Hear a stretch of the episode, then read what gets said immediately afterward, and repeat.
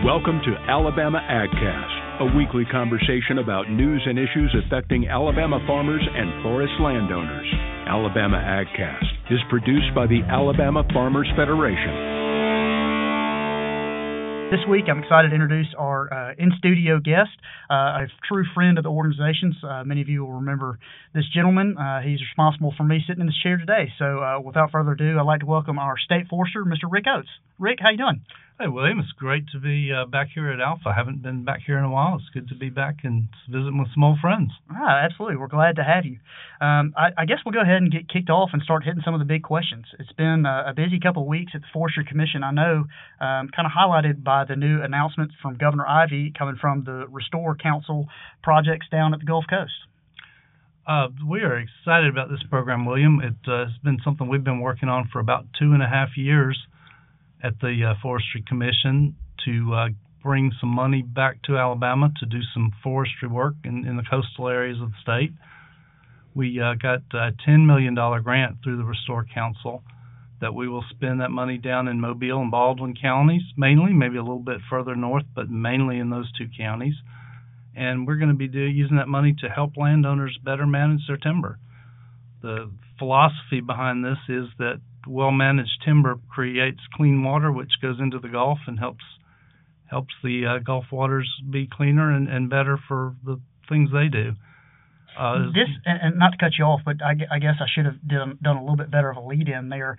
This the Restore Council is, is made up of the, the different conservation groups uh, or agencies in the Gulf Coast region that is responsible for doling out the money from the Deepwater Horizon spill, right? That's right. Okay. And I should have started there too.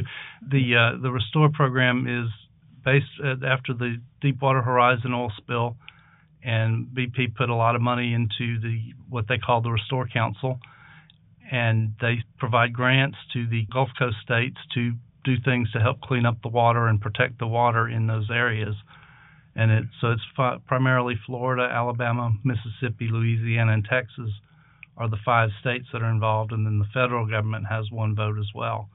And the governor in each state is the one that appoints the representatives to the Restore Council. So we certainly thank Governor Ivey for her support of this program and support of our grant proposal that we put into this process and and this program in, in Alabama is, is unique to the other states from from my understanding, in that this is the first uh, allotment of money going to the state forestry commission. Right, most, most of the other ones have been pretty much strictly wildlife related, um, directly funded, to either helping the fisheries or, or marshes or whatever in those Gulf Coast regions. Exactly, this is the first time they've they, they put money into forestry programs, and we like I said we've done a lot of work trying to convince all of the restore members that clean clean for our healthy forests equal clean water. That's something we have been working on. That's a message our, our industry has been trying to to promote for years, and just being able to you know show that if we can do things in the watershed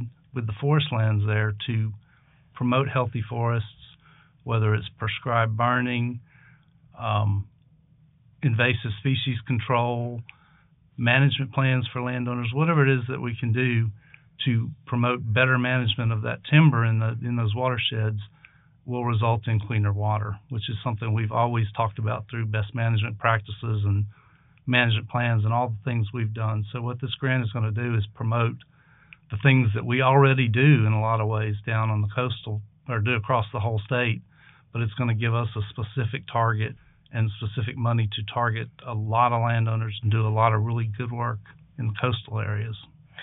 That's great. So, uh, just thinking, I guess now that we've kind of got the broad picture here, specifically, what what are some of the, I guess, main objectives of the program? You talked about um, controlling invasive species, helping folks get their BMPs right, prescribed burning.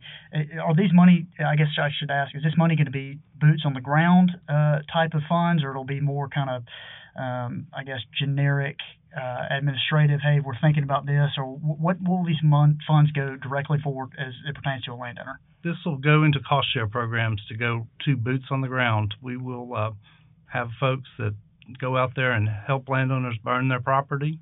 We will send our foresters out to create management plans, make recommendations, whatever it is the landowner needs and wants to improve their property.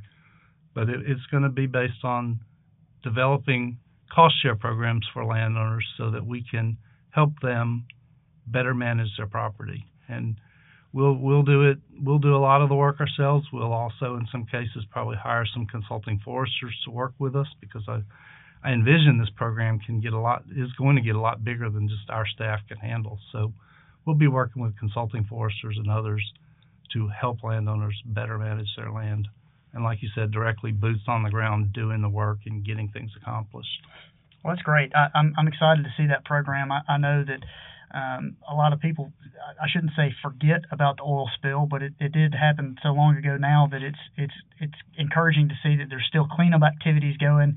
There's still a concerted effort to, to I guess, to benefit the natural resource, natural resources of our state. So I'm I'm excited and I commend y'all for what y'all are doing on this project. Well, we are excited, like I said, about it, and we we also I, I can't say enough about Governor Ivey supporting us in this program and Commissioner Blankenship with conservation natural resources supporting this grant and getting this this program kicked off.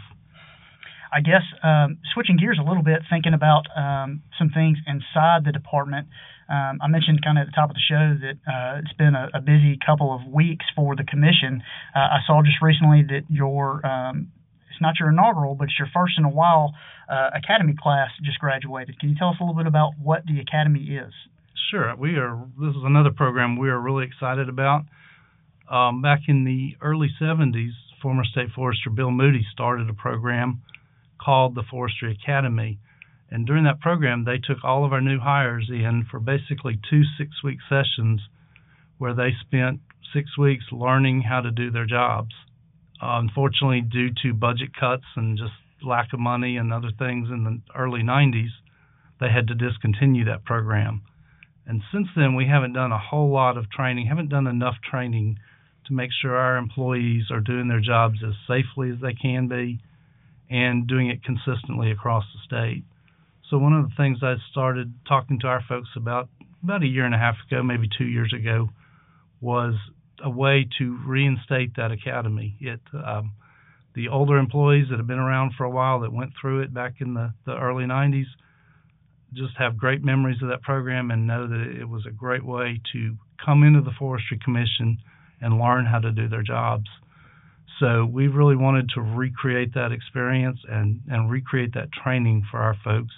Most importantly, as I told them in, the graduation, is you know my most important thing that they do is safety, and I want to make sure they do everything they do as safely as possible because as wildland firefighters, we have some dangerous jobs, and shoot, just driving a, a transport or a pickup truck on the road these days is pretty dangerous as well. So we really wanted to spend a lot of time focusing on safety and making sure that that our employees know the safest way they can to do the job. So we spent uh, four weeks, well, eight weeks, two two four week sessions down at the Dixon Center in in Andalusia, and taught them the first first four weeks was all about forest protection and equipment operations and fighting fires and all the things associated with that. And then the second four week session was all about forest management. So they learned crash course in dendrology and silviculture and plan writing forest management plans and all of the things that, that we do to help a landowner better understand and manage their timber. Yeah, it's a, a really cool program that, that I was excited to play a, a small role in. Rick, you, you invited me down to come talk to the class, um, I guess at the, the second session, and I, I had known that you were, I guess, uh, reinvigorating this program and starting it back, but I, I was unaware how big the, the time commitment was. And uh, to me, it, it, it really kind of speaks volumes about how seriously the leadership over there is, is taking, um, I guess, uh, the opportunity to to, to pour into the new hires. Um, I, I know from, uh, I guess just say personal experience that that uh, being being kind of new a, in a state agency role can be intimidating at times. So it's it's good to see that the leadership over there is, is really pouring into the new hires and saying, hey, this is what we expect, this is what's important, uh, and on top of that, building those relationships across the state with your new folks is going to, I'm sure, pay dividends for years down the road. Those, those are two of the things that I, I'm real excited about, William. Our uh, I had our lead team, our regional foresters and division directors and assistant state forester and myself each spent a week down there with with the uh, employees going through the classes, and it gave us a great opportunity to interact with the employees, get to know them a little better, and just you know learn learn a little bit more about them. And we'd spend some time in the evenings just visiting with them and, and having some fun with them. And they they really appreciated that and gave our our leadership a, a great look at the future of our agency because I, I was very impressed with the young people that we've got working for us through this, seeing them in this program and seeing what they can do and how how great of a job they did. So you know that was that was exciting to see that, and we we were were thrilled with with how it turned out. How many folks did you have participate in that class? We had 27 in the class. Are those all foresters? Are they technicians? Or is it kind of a smattering of, of everything? I believe we had 12 foresters in the class, and the rest were our technicians or forest rangers. So it was uh, it was a good mix of class members, and also, as you mentioned, just know getting to know people across the state being a state agency, we don't have a lot of travel budget and we don't have a lot of ability to hold big meetings so our folks get to see other people from across the state. So this will really create an atmosphere where somebody in Geneva County can pick up the phone and call somebody that was in the class in Marshall County, and you know they bonded with them, they know them, and they can talk about you know how how to fix something or how to do something and uh, it just creates some great relationships among our employees across the state, which I think will be valuable in the years to come. We'll be right back with more from Rick after a quick word from our sponsors. It's never a dull day on the farm, especially when your day starts before the sun comes up.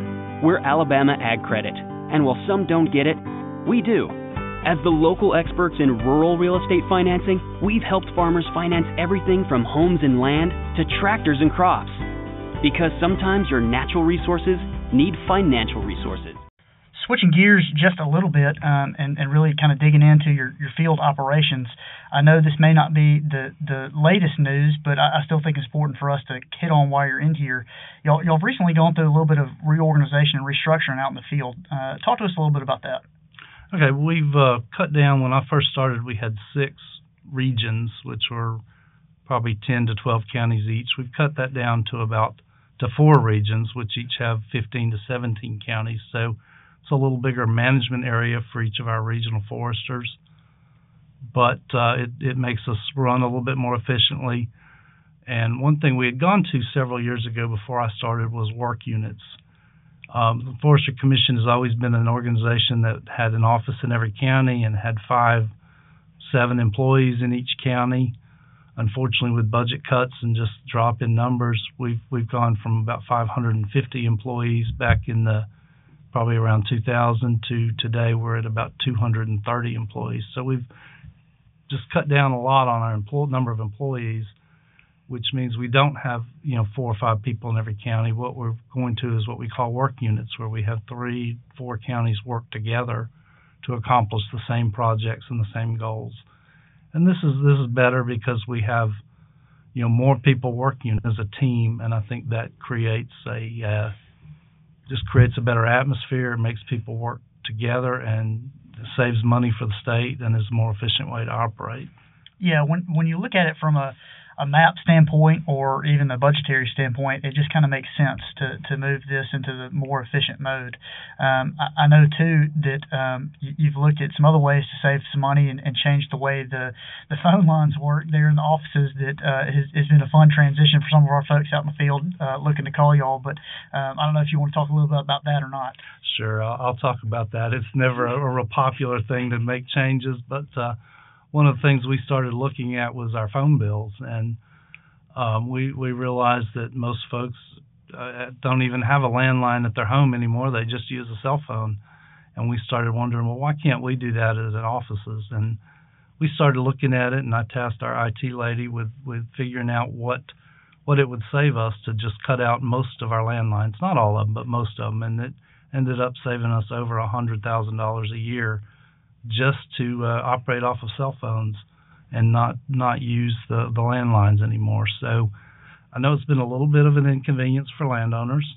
Uh, we published the the new cell phone numbers of all of our employees. They're available on our website.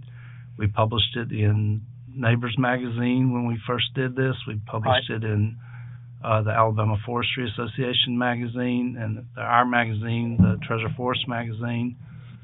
Uh, we published it anywhere we can think of to, to get the, the numbers out. But and they are available on our website as well. So, you know, if you need to reach an employee in a particular county, you can go to our website, find that county, and find that employee's cell phone number, and it's it's right there and available. And and like I said, I know that's caused a little bit of consternation and a little concern among some some folks out in the field in the in the in across the state, but it's for a bigger cause to save us a, a lot of money annually that uh, Yeah, will help our agency. Ab- Absolutely. I, I appreciate the um, the opportunity for y'all to be a good stewardship of, of the taxpayers' money. So it's a, um, definitely a, a little change, but you know sometimes those can cause a wrinkle. But I, I will I will say firsthand experience too that um, your folks in the field are, are very quick to respond. You know the the cell phone almost makes it easier to get a hold of somebody if they're out in the field. That's you really get a better response time than you probably did in, in years past.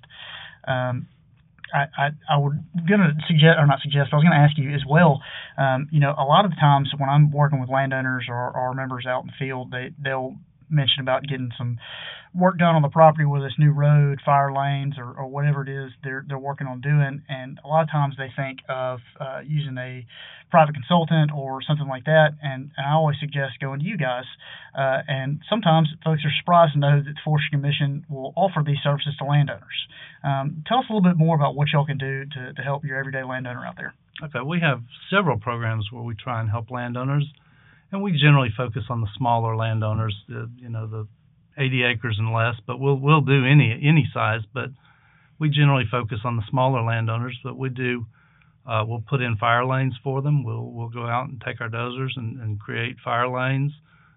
Um, if they've already got fire lanes, we've got a disc that we'll take out there and just clean up the fire lanes so that they don't have to you know, they don't have, we don't have to put in install new fire lanes every time. We can just go and, and clean them up and have them useful so that it'll protect their their property from wildfire. Uh, of course, one of the things we do the most of is prescribed burning.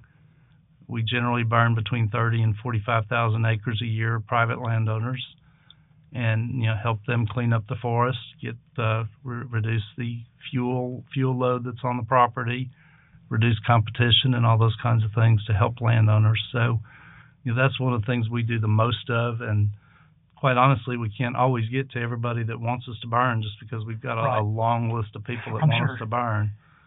Um, and probably the the other big service that we've just just gotten into is is our dr- our drone mapping. We'll we've got uh, several drones, and we will take those drones out to uh, pro- people's property and uh, create a map for them. We'll, we'll fly the property and uh, video it and, and create a very nice map that they've got that they can can use to look at their property. They will mark um, if they've got different stands or you know pastures where they like to hunt. That will put names of those on there for them. Make it all a pretty map for them. They can hang up on their wall or they can use for whatever purpose they want. But uh, that's one of the newest services we've gotten. We got a lot of demand for that service. Well, good. We do charge for all of those services I just mentioned. Sure.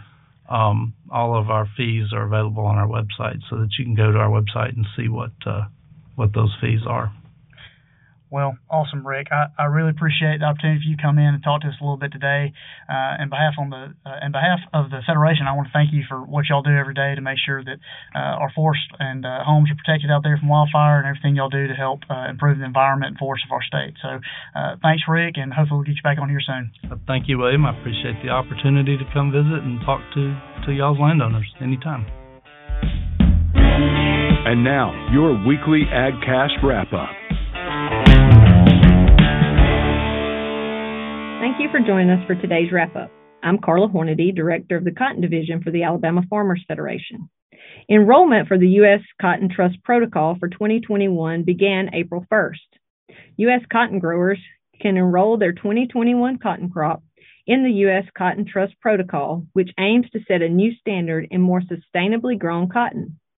For new grower members, now is the time to begin ensuring the future of your operation and U.S. cotton. Existing members will also need to re enroll their operations in order to receive the year over year data from field to market.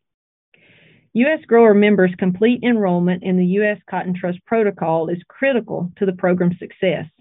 With their membership, the Trust Protocol will help apparel brands and retailers confidently source more sustainably grown U.S. cotton. Please spread the word that U.S. cotton growers can enroll their crop for 2021 today at www.trustuscotton.org. Alabama AgCast is sponsored by our friends at Alabama Ag Credit. Give them a call for all your farm and land financing needs. For more information about today's conversation, check out the show notes or visit alfafarmers.org slash agcast. Be sure to follow Alabama Farmers Federation on Facebook, Twitter, and Instagram. Tune in next week for another timely conversation from Alabama AgCast.